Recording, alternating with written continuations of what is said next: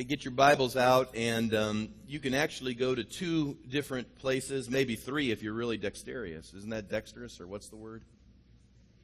Nobody else knows. All right, I just made that word up. If I'd have just been quiet about it, you'd have thought I'd known what I was talking about. Hey, find Isaiah 2 2. Isaiah 2 2. And then in just a moment, I'm going to be reading out of 1 Corinthians chapter 1 and 2 Corinthians chapter 12. So if you want to begin finding those locations, if you did not bring your Bible with you, we will post them on the screen overhead. We just feel like it's important for folks to follow along, to listen to God's word as well as see it.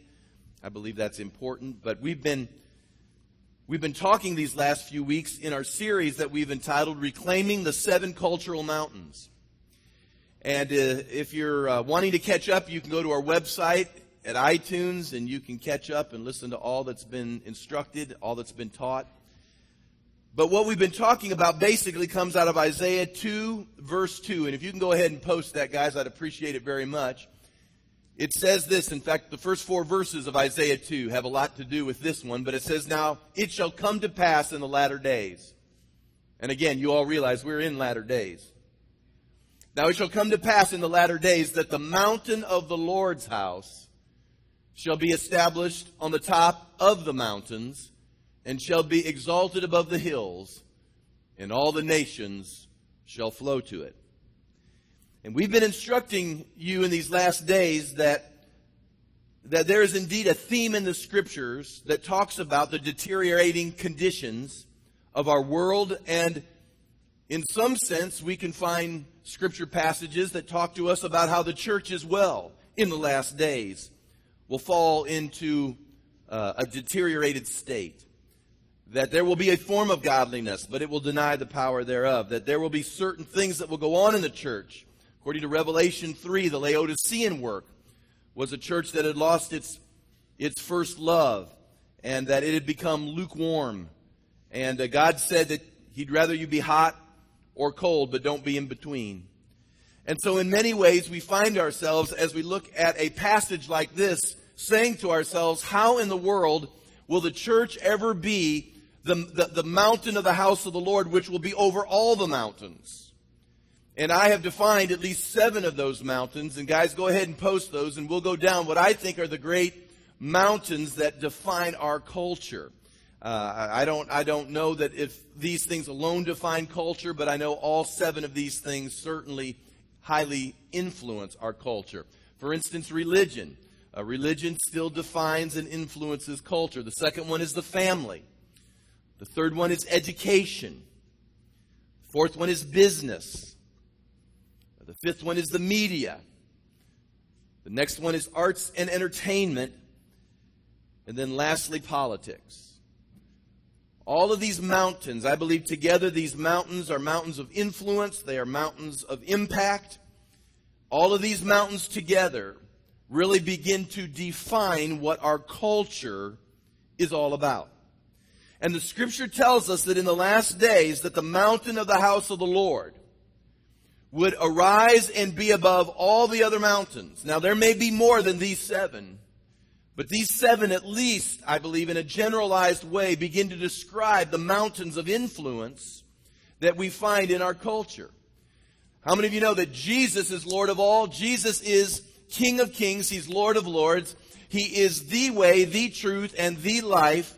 So when it comes to religion, there's only one way, right? One way. We, we are, we are exclusive here. I just, I don't, I don't hesitate on that point.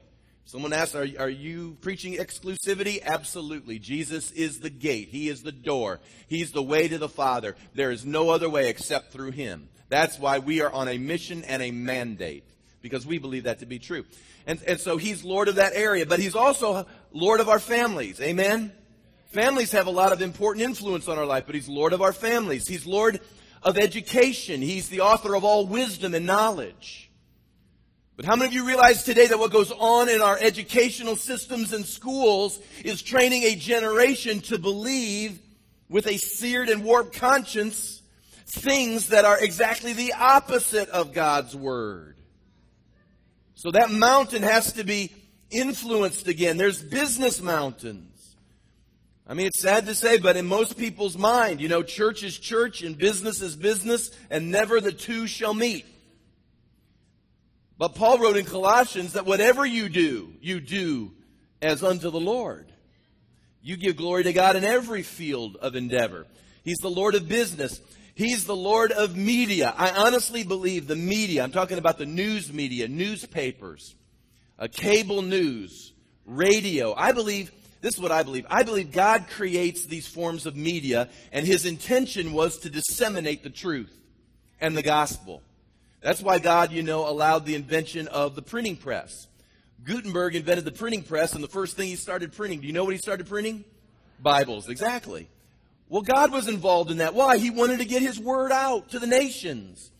And I, I, believe that when the radio came along and TV and all the other forms of media, it was God's releasing knowledge in the earth in order that the gospel could be proclaimed. But do you realize what gospel is being proclaimed? It's not good, but He's Lord of the media. I believe He's Lord of the arts and the entertainment. I believe that because God is the God of creation. I mean, you're most creative when Jesus and His Spirit is flowing through your veins. But unfortunately, Hollywood has disseminated its own message, and it has caused the destruction, I believe, of our culture. And then finally, oh, how much could we say about government and politics and all of these areas? And uh, I just simply share with you that I believe that Jesus is Lord of all. I believe that a society works best when He's in the center of it you can look at any nation right now. I just, just right now, I can say, look at nations that have been affected by Christianity and nations that have been affected by Hinduism, nations that have been affected by Buddhism, uh, nations that have been affected by Islam. I'll just give you the choice. You choose which one you want to go live in.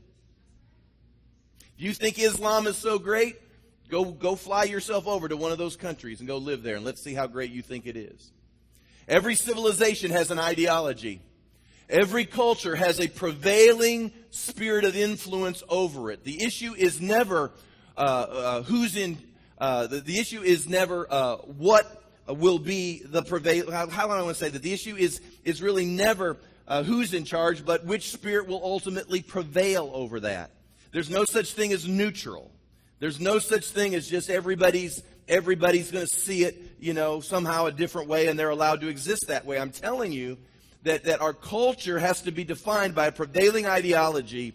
And, and through thousands of years now of human history, we can see that God's ways work in the earth. And we should be unashamed of these things. So we started all of this. I'm just doing a quick review. And last week we, we began to talk to you about what it meant to be a change agent. Because if the mountain of the house of the Lord is to rise above all the other mountains, the nations are going to flow to it. That means that you and I, we are the church, right? That means you and I must have solutions and answers to the questions and the problems that are facing our world today. I, I, just it just aggravates the fire out of me that our current media, when it's facing a crisis, will go interview some Hollywood starlet on their opinion and they'll never ask a servant of the Lord. Just because you get $20 million to read teleprompters and memorize scripts doesn't mean you're an expert in foreign policy. But the reason they don't ask the church is because we've not become knowledgeable in what God's ways are when it comes to economics and it comes to treating the foreigner and it comes to certain issues we don't understand. We don't understand capitalism from a biblical standpoint. We don't understand these things, but yet they're all found in God's Word. And I believe that God is raising up change agents. He is raising up people who, within His church, uh, will begin to arise along with His church, and we are going to be the solution. We are going to be the answer because we have that answer, and His name is Jesus. Jesus really is the answer to everything. That's not theory. That's reality. And we send people who've been to Harvard and Yale and, and, Princeton and Ivy League schools, and they're absolutely disintegrating our nation and our culture. Your smarts no longer means you have an answer. I believe that there are some simple people whose hearts are open to revelation that can bring solution in the earth. They're going to be change agents. And right now, God is positioning you and He's positioning me. He's positioning His church into significant influential areas to be change agents.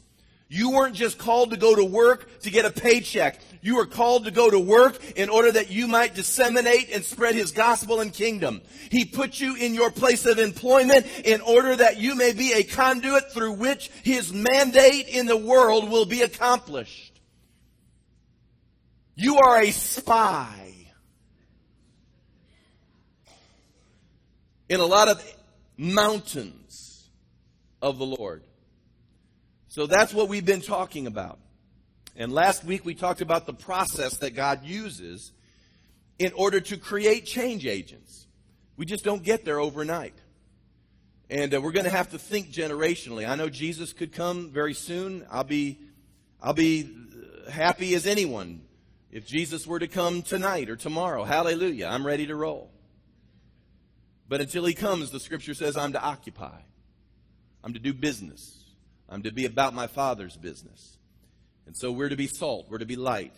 And we talked about the process that God uses in order to raise us up. Now, I'm going to finish that. This is really part two of what we got started with last week. Becoming a change agent. I just put part two. If you want to catch up again, you can go to iTunes. But now flip over to 1 Corinthians because I'm going to read you some, some incredible scripture that'll just boggle the mind. 1 Corinthians chapter 1, verse 26. 1 Corinthians 1 26. It says this For you see your calling, brethren. Everyone in the room today's called. Can you say amen? You say, I don't know that I'm called to the ministry. You're in the ministry right now. If you're breathing and alive, you're in it.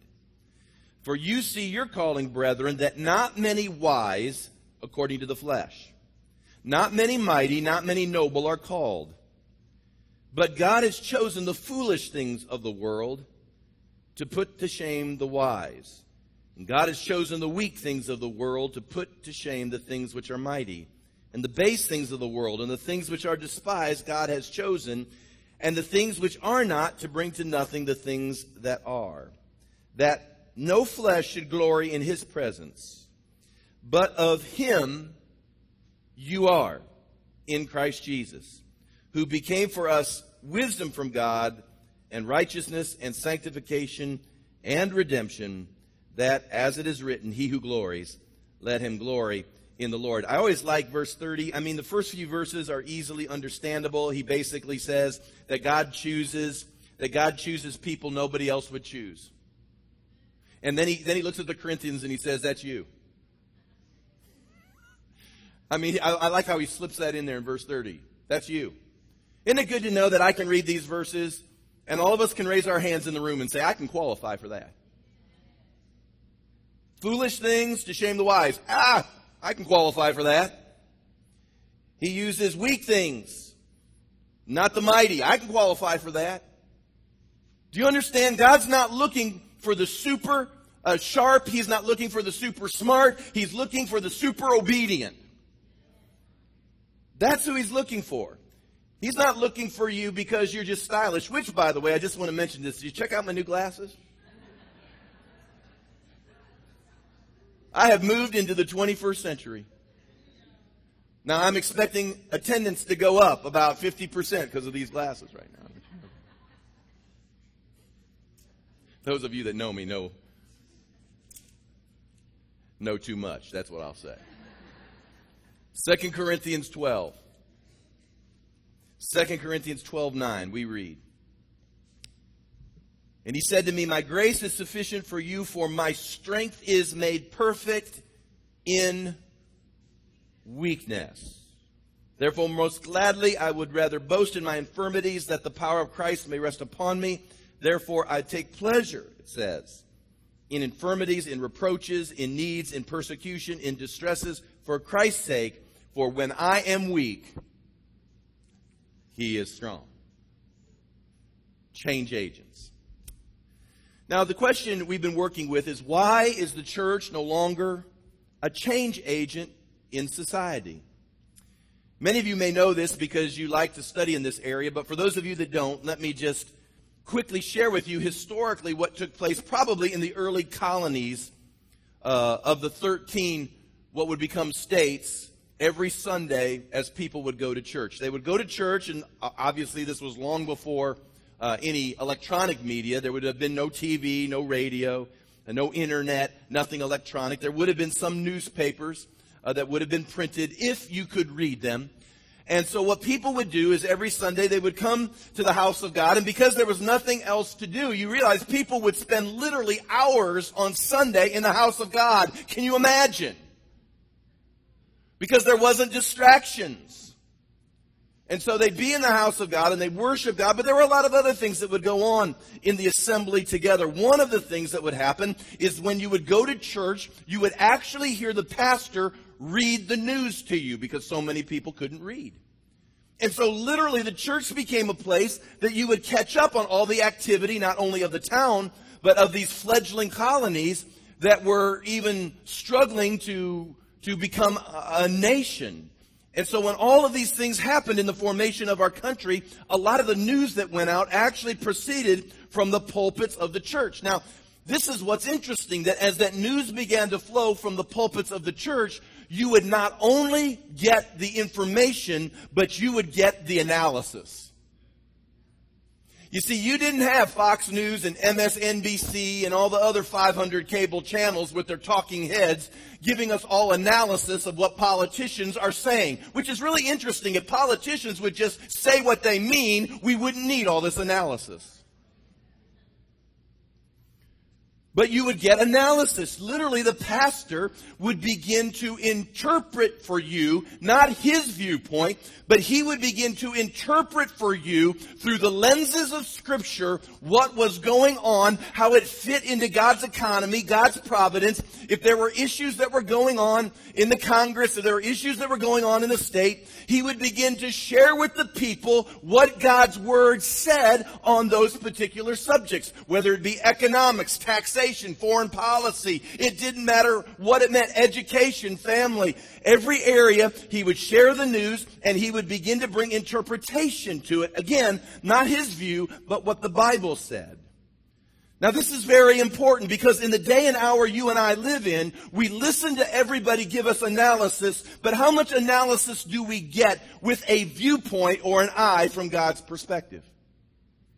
How often do we hear the great debates of our culture being waged and somewhere in that debate someone says, well, what does God think about it all? What has happened through the years since those early days of the formation of our country, what has happened is, is there's been a severe shift in perspective of the culture and this nation. Now listen to me. It's not just that secularists have been the dominant voice in our culture with their perspective, but our problem has been that the church or Christian people have lost their ability to think biblically. And, and that's been our problem.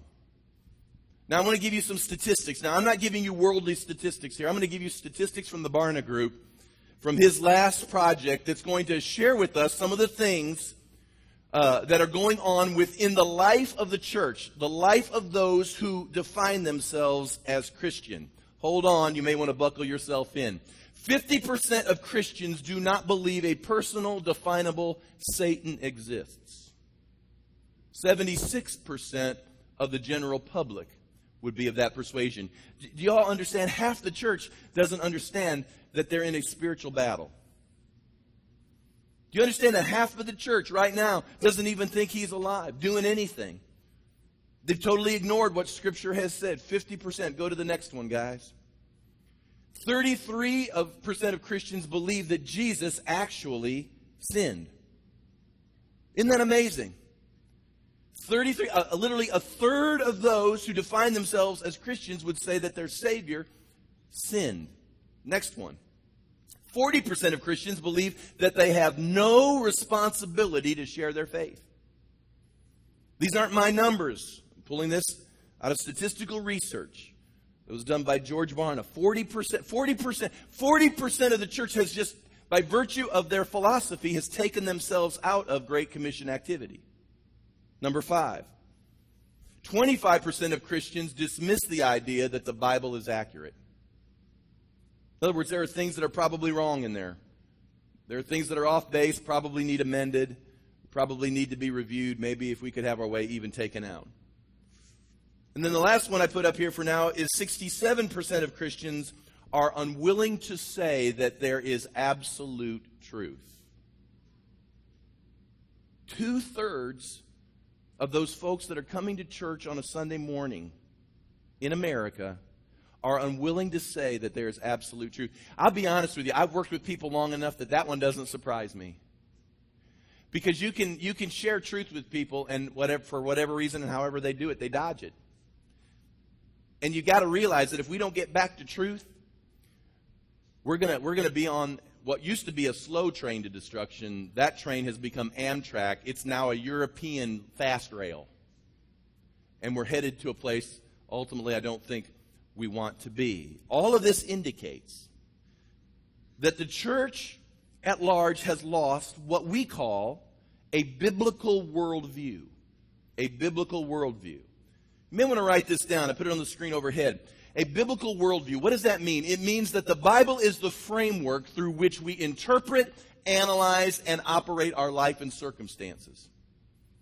Now, I understand there's no such thing as perfect, but our problem is, is that most of us aren't trying to pursue. We've got to arise. I'm, and now, Legacy does, I think, a better job at it because you've got me hounding you all the time. But I'm just saying, I understand nobody's perfect, but we got to break out of the mentality that the only doctrine we're going to live up to is the doctrine of depravity. There are other things that God says are available for us and, and are actually attainable. And one of them is that we can pursue Him and enter into a place of maturity, even completeness and wholeness.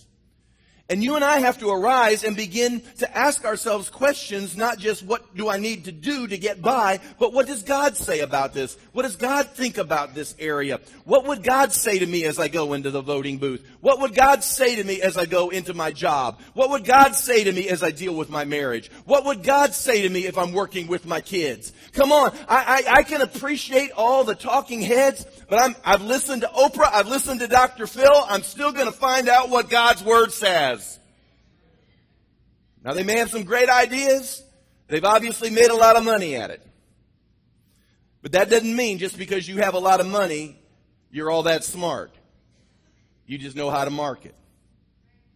So we've got to get a biblical worldview. Now, listen to this Barna Research says that 19% of Christians have a biblical worldview, and that's generous.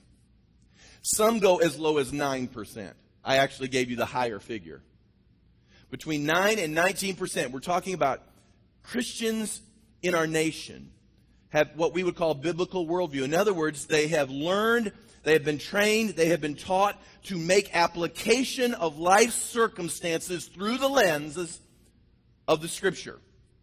19% of people. Now, I'm, I'm, I'm going to help you connect the dots. If the mountain of the house of the Lord is to be above all the mountains, do you understand that that 19% has got to increase? All right? And that's God's heart. And it's not just praying for revival. I believe in revival. Revival brings to life those things which are dead, but, but as well as the winds of revival, we need reformation and restoration. There needs to be a significant transforming happening that takes place in the body of Christ in America. We need to be totally reformed in how we begin to approach life. Life just isn't about getting along, being happy, making bucks, and God's just going to bless and endorse that agenda. God has a mandate for His people to be a, the solution in the earth. We are salt, we are light. I take that serious because it's in red in my Bible.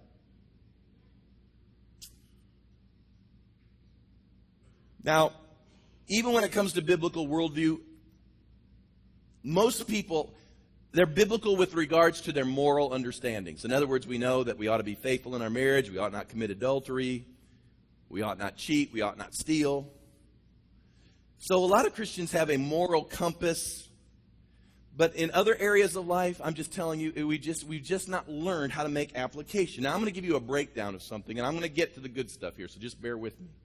Where you're being trained, amen. All right. This is a breakdown of biblical worldview in Christians. I want you to look at this. People who are 65 and older, as, as, as this, this study went out, 65% of the Christians had a biblical worldview. So, in other words, those of you that are 65 and above, there is statistically a greater chance that you have a biblical framework for which you begin to interpret and understand the world. All right? Those who are 47 to 65, that's my age group. 35% of us uh, have that particular viewpoint. We, we've learned to make application in this area. Go to the next one. Those who are 36 to 46, 16% of them have a biblical worldview. And those that are 35 and younger, 4%. Now, you don't have to be a statistical genius or demographer or have your bachelor's degree in analysis and numbers to begin to see that we're heading in a very bad direction. That most of our young adults and children, now again, I know I got young adults, I got kids over there, don't, don't be offended with what I'm about ready to say because it, it's not so much your fault. I told you this from the beginning. I don't blame you, I blame the pulpits. I blame pastors. I blame me. I blame those of us who spent more time worried about how large we could bloat ourselves to be, and we forgot that there is a culture that is decaying and dying, and we were not training our people to penetrate it in order that we could preserve it for our kids and our grandkids. Right now, I think about my children and my potential grandchildren, and I am very concerned as to what's going to be handed off to them because right now, only 4% of them even have a clue as how to interpret life from a biblical framework. Now, again, I'll blame that on, on pastoral leadership, but the truth of the matter is, is that folks, if we're parents and we're leaders, all of us can take our fair share of the blame when we see those particular numbers. But there comes a moment when we, when we break out of that and say, now what can we begin to do in order to change this scenario? I may not be able to change America by myself, but my little piece of responsibility I can be faithful with. That's probably how many of you feel. You say to yourself, how in the world can I, can I do anything? It's so large. It's so overwhelming. It's just, it just, it buries you. At this point, the macro issues, we let them go. Right now, we've got to, we've got to begin to interpret our own life biblically. You've got to begin to apply things to your own life and then your marriage, and then your family, and then you can work on where it is that God's put you in a place of, of, of business or commerce.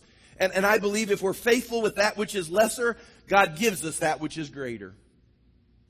But that's where we have to begin, and we have to begin to be zealous about this. And, and as I'm sharing with you this morning, I'm exhorting you in your own life as you begin to make decisions and as you begin to interpret things, you've got to begin to just ask yourself the very simple question, what does God say about it? What does God's Word say about it? Before I make a decision, God needs to be at the center of this decision. We have got to begin to train ourselves again to think and believe that way. And then we've got to look at our children. And before we just say yes and no to our kids, we need to look them in the eye and say, hey, before you do that, if you're going off to school or you're going off to college, what does God say about that? And the college you're going to, what kind of perspective does it have? And I'm not saying you can't go to a, to a state college. I'm not saying that, but you need to understand what you're going to. You got to understand what you're in the middle of. If you're in the middle of Babylon, then you're going to have to be a Daniel. And Daniel was a godly young person in the midst of Babylon, Babylonia, and, and he aspired to greatness because Daniel had answers to the confusion of Babylon. And if we're going to send our young people off to state colleges, and I'm all for it because they got to be engineers and they, they you know, they're going to learn business and get their business degrees. No problem with that. But we got to start training these people to be Daniels at their schools. And instead of when we send them off to college, their faith is ripped from them They're undermined from philosophy professors who get their kicks by having 18 year olds come into their philosophy class and undermining their faith. This is my view. My view is, is that let the philosophy professor invite me to his classroom. Take me on. Because I've been trained. These poor 18 year olds, most of them haven't been trained. They're just, they're just, they've been, they've just been whatever it's been. Most of them have gone to a public school. They've had that input. I'm not saying it's evil, but I'm just saying that they go through the systems of the world and then we're surprised that it's at 4%. Again, I'm not mad. If, do I sound mad? Where's my wife at? Do I sound mad? I hope I don't sound mad. I'm not mad. I'm, I'm mad at the devil. My wife will tell me, she'll go, sometimes you got a little mad there. I said, well, I wasn't really mad at the people, just kind of mad at the situation. You can discern that, can't you? All right. But we got to start asking ourselves, 4%, and more than that, if we find ourselves in these categories, what are we doing about ourselves? You see, we got a problem in the body of Christ because as a church, I'm going to say it, we're deceived. When you're deceived, you don't know that you need revival. Can I just share this? If, if you're deceived, you need an awakening. You don't need a revival. You need an awakening. Chuck Colson, in his book, How Then Shall We Live, wrote these words. He said, The church's singular failure in recent decades has been the failure to see Christianity as a life system or worldview that governs every area of our existence. I like what Abram Kuyper said. He said, Every, every atom of the universe is under the lordship of Christ. And when Jesus looks at everything in the universe, he cries out the word, mine. That's true. It's all. Psalm 24 the earth is the Lord's and all that it contains. It's all His. Now, all of this has to change. It's going to change when we become change agents. I can assure you that God is calling you to be a change agent. I don't know where it is He's placed you. I don't know where it is that He may open doors for you. But I know wherever you find yourself at this moment, God's calling you at some level to influence it, to be salt and light in the midst of those things. And together we become, we become the influencers of all those seven mountains. And I honestly believe that the reason you're here at Legacy is because we value and make the attempt to help train Christians how to think biblically. All right? But that's a change agent. So I'm going to give you a model of a change agent here. It's a little bit like last week. I talked about Joseph last week. I talked about the process Joseph went through in order that he became number two in all of Egypt. Joseph would certainly fit under this model that I'm going to give you right now. It's, it's, it's a little bit of a tweak. I'm kind of in the same area, but I want to dwell here to make sure it becomes revelation to all of us. I want to talk about how God unveils a mountain shaker the change agent model, how God unveils a mountain shaker. I want everyone to say, I am a mountain shaker. I believe that. Do you believe that? You got you have to begin to believe that. Number 1. This is how God unveils those who will shake mountains. They begin by being an apparent nobody in the eyes of the world. Change agents are not tapped because of their great strength. Usually they're tapped by God because of their weakness and humility. That's why Paul wrote in Corinthians, he said, Consider your calling. He said, Not many wise, according to the flesh. He says, Not many strong, but rather they're usually weak. You have to understand, God taps people that nobody else would even think of being of influence. And I love that because as I reflect upon my own life, and I mean this, believe me, I mean this in the most wonderful of ways as I think about all of our lives. We can be tapped. We ain't much. Don't have much. Most of us live week to week. I mean, we're not that big a deal. Most of us in areas that we work in, we're just, we're, we're faithful. We do our jobs. I mean, we're just not that much. But you know what?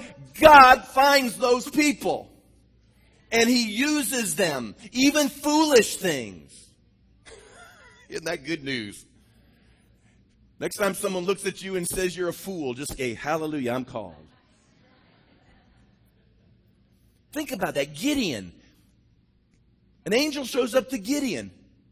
And I'll never forget the words that Gideon said when the angel comes to him and says, O mighty man of valor. And Gideon's response ostensibly was, Who me? Who me? He said, I'm the least in the house of Manasseh. But yet the angel could see the greatness and the possibility in Gideon's life. Gideon was just working wine presses. He wasn't that big a deal, didn't even think himself to be a big deal. And yet he was the one God tapped in order to be a change agent. You know, Saul, before he became king, when he was tapped, do you remember the story as to where he was when he was tapped to be king? He was behind some boxes, hiding, behind some luggage. Now, what happens is to people, unfortunately, like Saul, is that you begin to give them influence and you give them notoriety and you give them visibility, and what happens is they get a brain cramp, just like Saul did. Saul begins to aspire, and all of a sudden he forgets where he came from. And he gets a brain cramp and he loses it all. That is what happens most of the time in the body of Christ this lowly little pastor that nobody ever thinks about, knows about. All of a sudden, God blesses a ministry. I'll just use pastors because that's my area. And they're raised up to great notoriety and visibility. And they have great influence. And all of a sudden, they become this ch- possible change agent. And then they're asked a simple question like, Is Jesus the only way to heaven? And they miss it. And that's why we are not the mountain above all the other mountains. It's because we, we just lose our minds. Moses worked for his father in law, tending his sheep. David was in a sheep field. Change agents always start out by saying, Who me? I can't believe you picked someone like me. Can I share this? Some of you have heard this story before. I'm telling you, when God tapped me to preach the gospel, that was the biggest you have got to be kidding me moment that you could have imagined. I hyperventilated in front of people. If you stood me up before three people, four people, I would literally lose my breath to where I couldn't talk. Who me? Who me? Yes, you. Well, I don't have much. I can't talk. I stutter. I'm slow of speech. Good. You're just like Moses. I'm not looking for the sharpest. I'm looking for the obedient. I'm not looking for the most gifted or talented or skilled in the eyes of the world. I'm just looking for somebody who'll give me everything they've got, and it may not be much. But God says if I'm in it, and especially if you're a nobody, because God loves the nobodies, pulling them out and making them somebody so when everybody finally sees it, this is what they say. Ain't no other way they got there except God.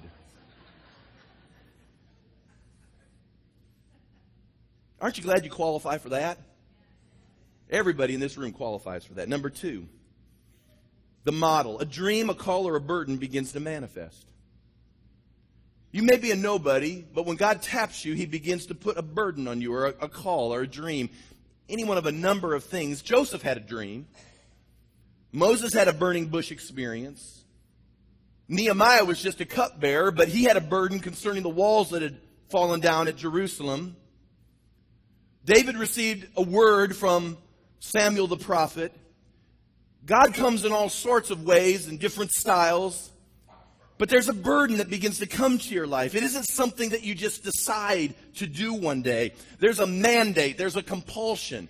This is what I'm believing. I'm believing that in moments like these, in a church service like this one, that, that just, old goofy Pastor Baird, as he's preaching and declaring what he believes to be the word of the Lord, that you have a moment that something happens on the inside of you that ignites and you may feel like a nobody, but at that no, nobody stage, you get a mandate to be a change agent. How many of you realize that there's, I have what's called fire in the bone? Fire in the, God wants to give you fire in the bones. Golly, if you know that God's calling you to something, listen to me. You get up early to train for it. You stay up late studying for it. You lose sleep. You fast. You become what the world calls fanatical or zealous. No, it's not. You're just, you're passionate about what God has put in you. I'm amazed today that we all want to be enabled. We all want to be empowered, but nobody, nobody wants to train anymore. Nobody wants to fast anymore. Nobody wants to pray anymore. Nobody, nobody wants to get up early and say, today is my day. I'm going after the will of God. Nobody wants to stay up late and, and begin to let God do some things inside of them. God, if you're going to use me, it's going to be between eight and five and I get weekends off and I want six weeks a year on vacation. You are not a change agent. That is hireling. God is looking for people who are just consumed with His mandate in the earth. That's what it's going to take to switch out that 4%. It's going to take a major mandate on people's lives. Number three, this isn't good news, but I got to tell it to you anyway because we believe in truth in advertising. Great adversity is unleashed in that person's life. I wish I could spare you from that. I wish I could spare you from every challenge that you will ever face as you pursue the will of God. But when God releases the burden, a dream, a call that is significant, it's kingdom exalting, I'll just say it all of hell mobilizes. All of hell will begin to mobilize to stop you. Now, does that really surprise any of us? That's why few follow through. Because if you stop doing what God has mandated or asked of you to do, the minute you stop doing it, all the resistance stops. Because hell goes, we stopped them. No need bringing adversity to their life anymore. They've, they've stopped. But if you'll keep moving forward, you will break through. Now, I, I have asked myself at times, what, what's the purpose of adversity and what's the purpose of affliction and all of these things that come to a believer's life? And I always remind people, especially those of the charismatic ilk, like I am, that, um, that though we believe that uh, at times God is good and He is good, and that most of what He does is good in our life, I believe all of these things, but the Scripture still says that blessed are you when you're persecuted for righteousness' sake. Sometimes you do the right thing and you're still persecuted. Sometimes you make the right call and you still got things thrown at you. We just need to be reminded of that. It's not always favor, favor, favor, favor, favor. Sometimes you're being obedient and everything's coming against you and you're still in the center of God's will. So, what does all this mean? I, I have decided a couple of things that, that affliction may do. Number one is I think, I think it helps you develop a thicker skin. If you can't get through adversity at lower level, you're never going to be given greater things. I've reminded myself of this at times. So far, I've not had a website created against me, solely dedicated for my demise. I've not had that happen yet. But, but I'm telling you, you become influential and visible, and, and you become a threat to, to the forces of darkness, and literally all hell breaks loose. And you've got to learn to face adversity where you are right now. And if you go to work and somebody turns their nose up at you or goes, yeah, yeah, or young people, if you go to school and there's adversity that takes place there and it just seems so overwhelming, hey, God says, toughen up, thicken your skin, press through that thing. You're going to be used for far greater purposes than the one that's throwing arrows at you. The second thing is, is that it keeps you focused. I believe affliction and adversity is, is the great focuser. Because when adversity comes, it can easily distract you and it purposes you to begin to zero in on those things that God has put before you. There's a great psalm that I ran across, Psalm 119. L- listen to this, verse 67. Before I was afflicted, I went astray, but now I keep your word. Isn't that a great verse? You know why affliction comes to us and affliction will come to the church? It's to get us back to keeping His Word and keeping focus again.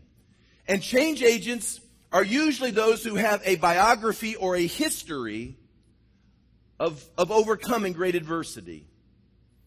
Number four, a change agent in this, this process again begins to learn leadership skills. God's calling us to great things, then we got to learn how to be leaders. I'm going to end with a quick story here in just a moment, but most people aren't born leaders. Most people learn God's ways at lesser levels and then greater levels are released. I've had to learn this. I've learned this the hard way. I, I hope you will listen to me because my pain can be your gain. If you don't want to listen to what Pastor has to say, that's your choice, but I can spare you from some of the potholes I've fallen in. I'm telling you right now that, that this is for me. This is just for me. But, but, but it's going to apply to everyone. You are not nearly as smart as you think you are. No, you're not. I'm a pretty smart guy, and I'm not nearly as smart as I think I am. As a matter of fact, I found out that I could be quite dumb in some areas. You're not nearly as anointed as you think you are. You're not nearly as gifted as you think you are. Now, I'm, I'm saying that in order to keep you in the position that you can be tapped by God. Because the minute you think you're all that is the moment God says, I don't have to use you anymore. But the moment you can say, Lord, I'm not much, but, but I, I got to trust you, He's the one that can do amazing things. You see, we've got to learn that if we're going to exercise leadership in the earth, then we got to exercise leadership in our life and in those areas around us. If you can't apply the Bible in your personal life, or in your home, or in your marriage, or your family, or your child rearing, or your job site, why would God export your dysfunctionality to everyone else? Even in church leadership, the scripture says, let them rule their own house before they rule in the house of God. See, God's pretty smart. He says, let's see if they foul up their house first before they come foul up my house. Let's see if they can work it out there before they get these folk. Let's see if they can apply it where everybody really loves them before they go over here to people who only say they love them. That's what happens in a change agent. Number five, God will lead you to key relationships talking about how he raises up the model of raising up a godly change agent. He gives you key relationships. I've learned through the years that it's rarely the relationships that I choose. That way you know it's God. I didn't choose them. I, I have relationships that I would choose, but then, but then for whatever reason, God doesn't use that. I, will give you a perfect example. Uh, when we were looking for a pastor several years ago for Tracy and myself, um, we, we met these uh, lovely people uh, from Gulfport. I'll just say Pastor Van Ducote, Pastor uh, Jan Ducote as well. They've been here, they've ministered here. We love the Ducotes, love them to this day. Have a, have a good relationship. Don't have a lot of relationship with them, but we have a, a good relationship with them. But what happened through the years, I met him because there was something in me that wanted that relationship with him. I'm going to tell you the quick version to the story. For whatever reason, we just we weren't building relationship. Now here's the deal. Listen to me. I can either be offended by that or I can understand that God, as much as I may have wanted it, maybe that's not you. And so somehow, some way, you're going to open up doors that have the relationships in my life that I need to have. Now, listen to me. This is, this is really going to be helpful because some of us want relationships that we want. And if we don't get what we want, we get mad. Do you understand what I just said with that phrase? If we don't get what we want, we get mad. All of our life is not about you getting and me getting what I want or you want. Our life is what God wants. It is not, I am not the center of the universe. My, my God is the center of the universe. It is what He wants. Now listen to this. This is the part I would have missed if I got, if I got twisted in a knot because I didn't get what I wanted. It was through that initial attempt at relationship that I met Pastor Rod Aguillard. And we hit it off. And through Pastor Rod Aguillard, I met Pastor Larry Stockstill. And you know, he's a nation shaker, and we hit it off. And you got to begin to understand that God is ordering your steps and He's leading you places, and you're meeting people right now that maybe you want to get to know, maybe, maybe it doesn't matter to you, but we need to be sensitized to the fact that God's going to bring us key relationships that are going to open doors for us that will allow us to become the mountain of the house of the Lord that will influence all the mountains. And then finally, of course, the moment of unveiling. The moment of unveiling. When your moment, like Joseph's moment came, and he was unveiled before all of Egypt when he became number two. Or when David's moment came after he ruled in the caves of Adullam, and then he went and ruled in Hebron, and then finally he was brought to Jerusalem. The unveiling took place. Or when Moses, when he was run out of Egypt, spending 40 years on the backside of the desert, and then he comes back to Pharaoh's palace, and the unveiling happens where he's God's man for the moment. There's, there's timing in all of this. Sometimes we don't get it, but we need to get it.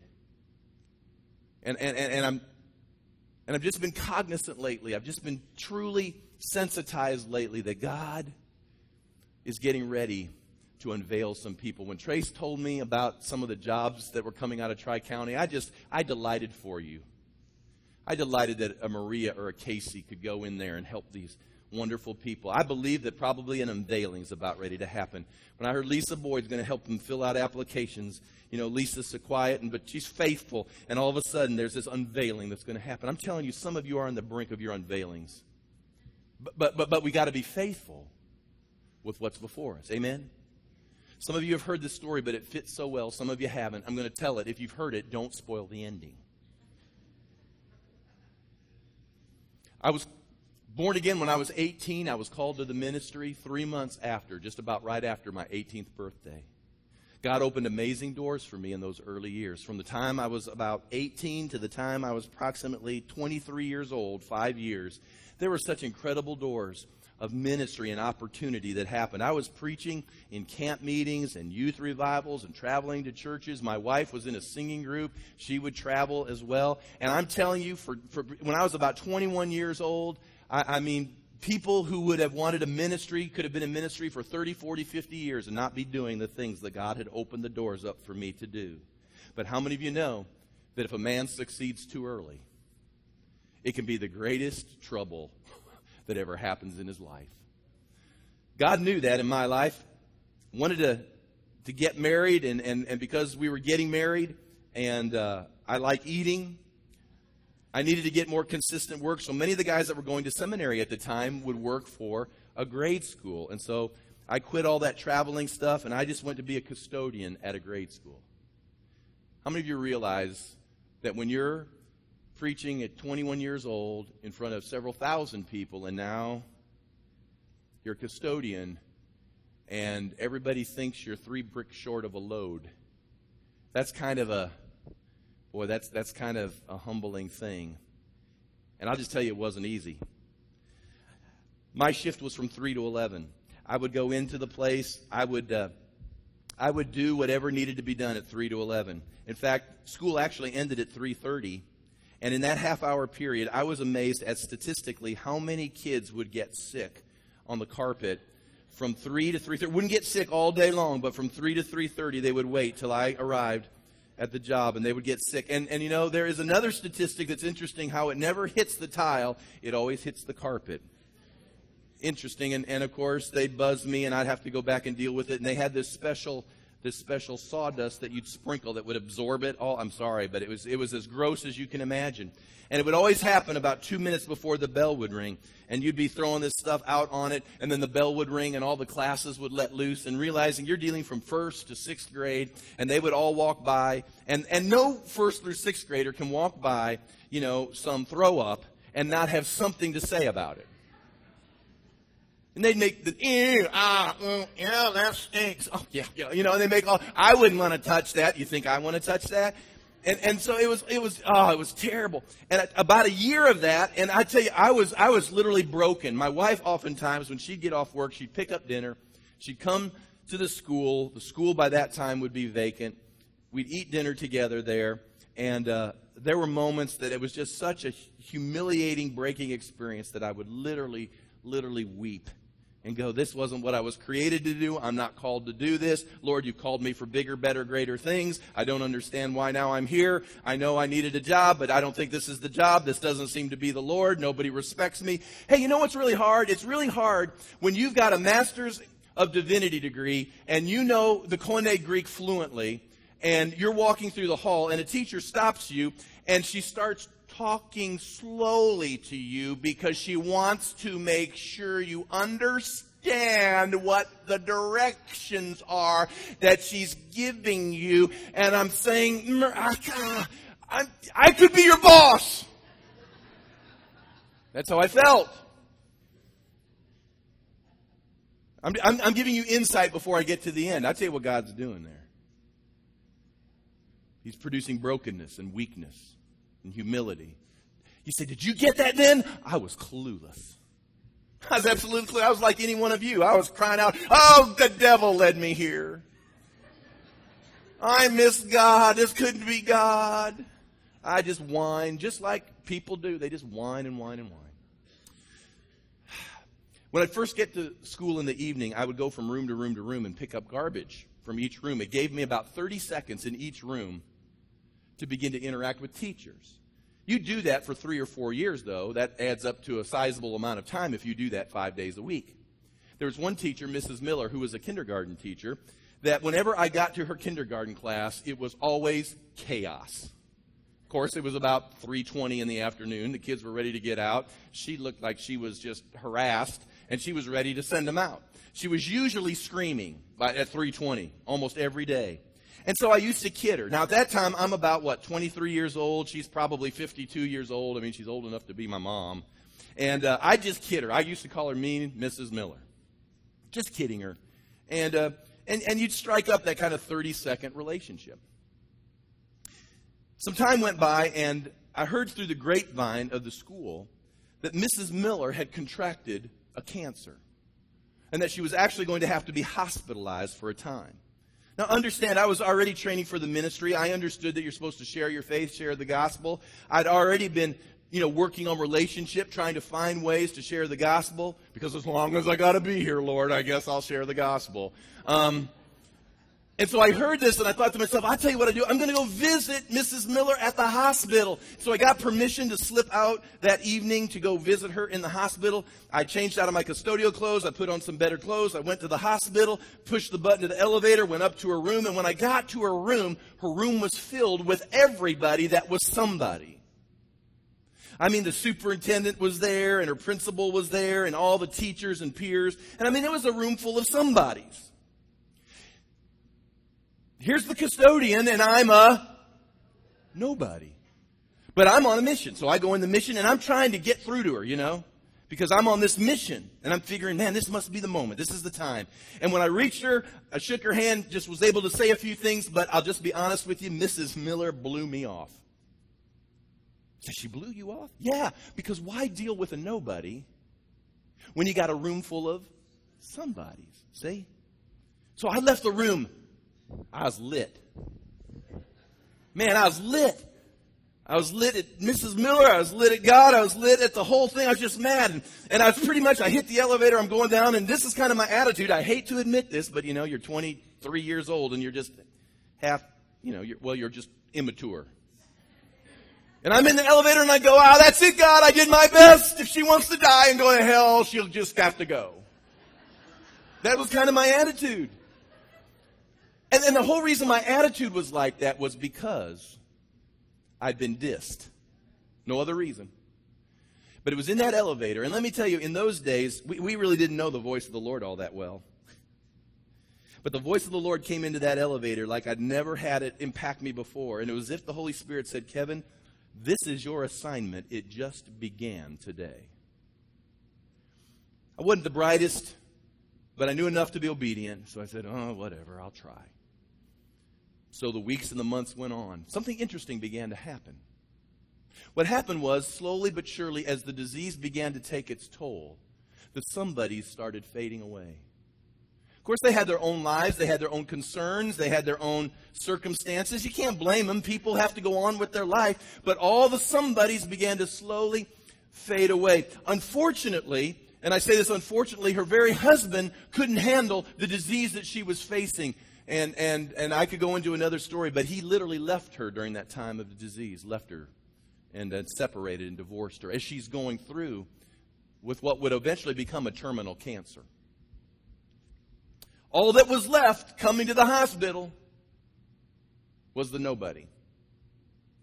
There were no lights there, no newspaper reporters, nobody was reporting on the events, nobody knew what was going on. It was just me who was finally getting to the place, understanding that this was my assignment. Lord, I'm going to do my assignment. I would go in.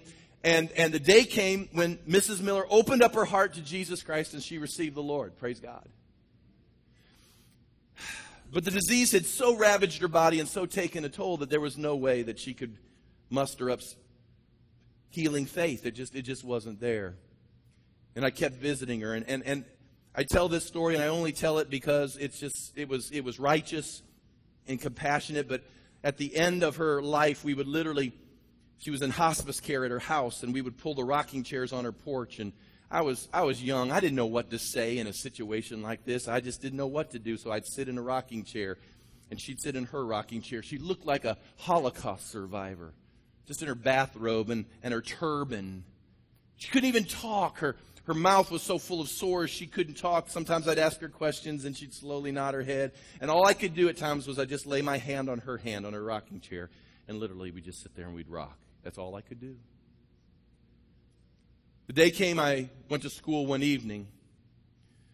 There in the box where all the notes were given to teachers and custodians, we were always at the bottom. I pulled a note out, said to go see the principal, and so I went into the principal's office.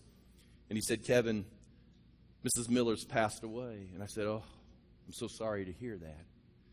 He said she didn't have many requests. She wanted to do a, a, memorial service if it were possible here at the school, but she did request that you be the one to hold her memorial service, that you would speak at it. And I said, Well, I'd be glad to. And my life was really so busy going to school, work, and all the rest. I really wasn't putting things all together. But I had prepared for that service that Sunday afternoon, the memorial service for Mrs. Miller. I'll never forget, I took my wife with me. We drove over there to the elementary school parking lot. We walked in. It was going to be held in the gymnasium. Literally, I had not put all of this together. But as I walk into the gymnasium, the place is packed. There had to have been almost 1,500 people packed out in that gym. Now, this is the interesting thing. Down there on the front row, the superintendent, the assistant superintendent, all the principals that she'd worked through through the years. There were all the teachers, her peers, that she was currently associated with and that knew her through the years. The parents of the students uh, that were currently with her were there in the audience, and students that had had her as a teacher and now had grown up and had kids of their own, they were in there. And it was just, it was packed from wall to wall. And then somebody told me that through this whole ordeal, that the newspaper had been doing articles on her. And so they'd been writing almost weekly articles on her. And so newspaper reporters were there and the te- television station had picked up on the newspaper article. And so TV cameras were in the gymnasium as well. And this place was packed out with, with media and with reporters and with parents and anybody that was somebody in the school district was there and they all came to hear the custodian. The nobody you do? I don't know whether it was naive or just zealousness, but I said, I may never get a crowd like this again. Mrs. Miller's gone. We know where she is, but I got you all. And you should have heard me at 23. If you think I'm loud and to the point at 51, you should have heard me at 23. Oh, mercy.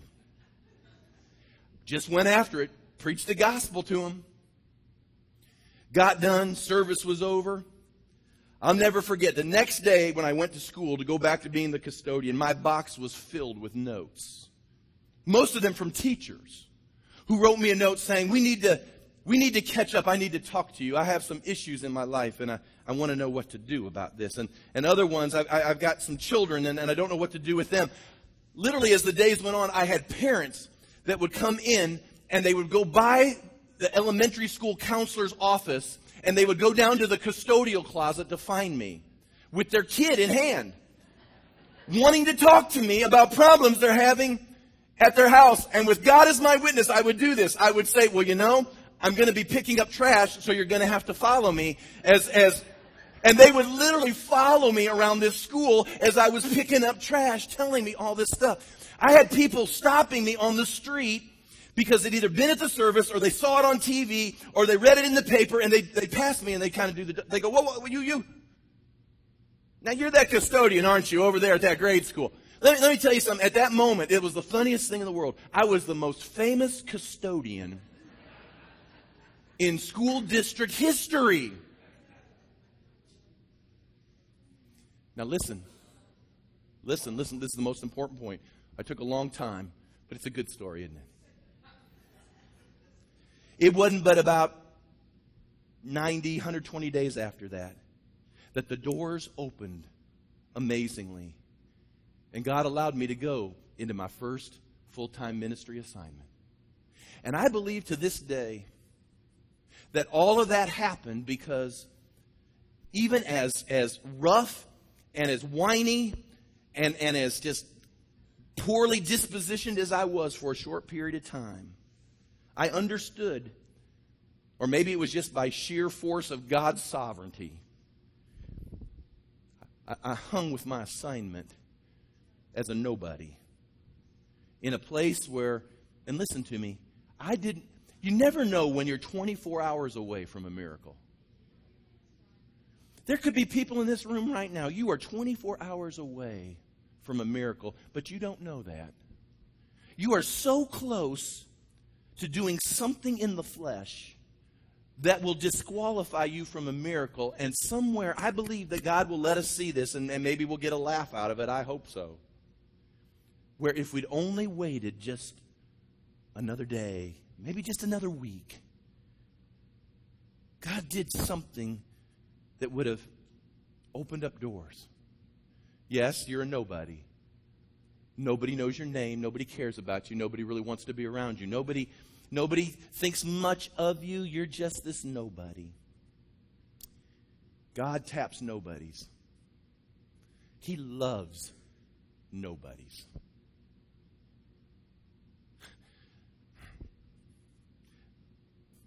There are days that I squirm about being in a mall. And then I remember God loves people in malls. Yeah, He does. He loves taking nobodies and lifting them up His way in His time, in His season, and they become somebody's. That's a change agent. For one split second, I had the ability to speak to a school district. That's what God's going to do in these coming days with all of us. So that the mountain of the house of the Lord will be over all the mountains, and the nations will stream to it. Stand with me, will you?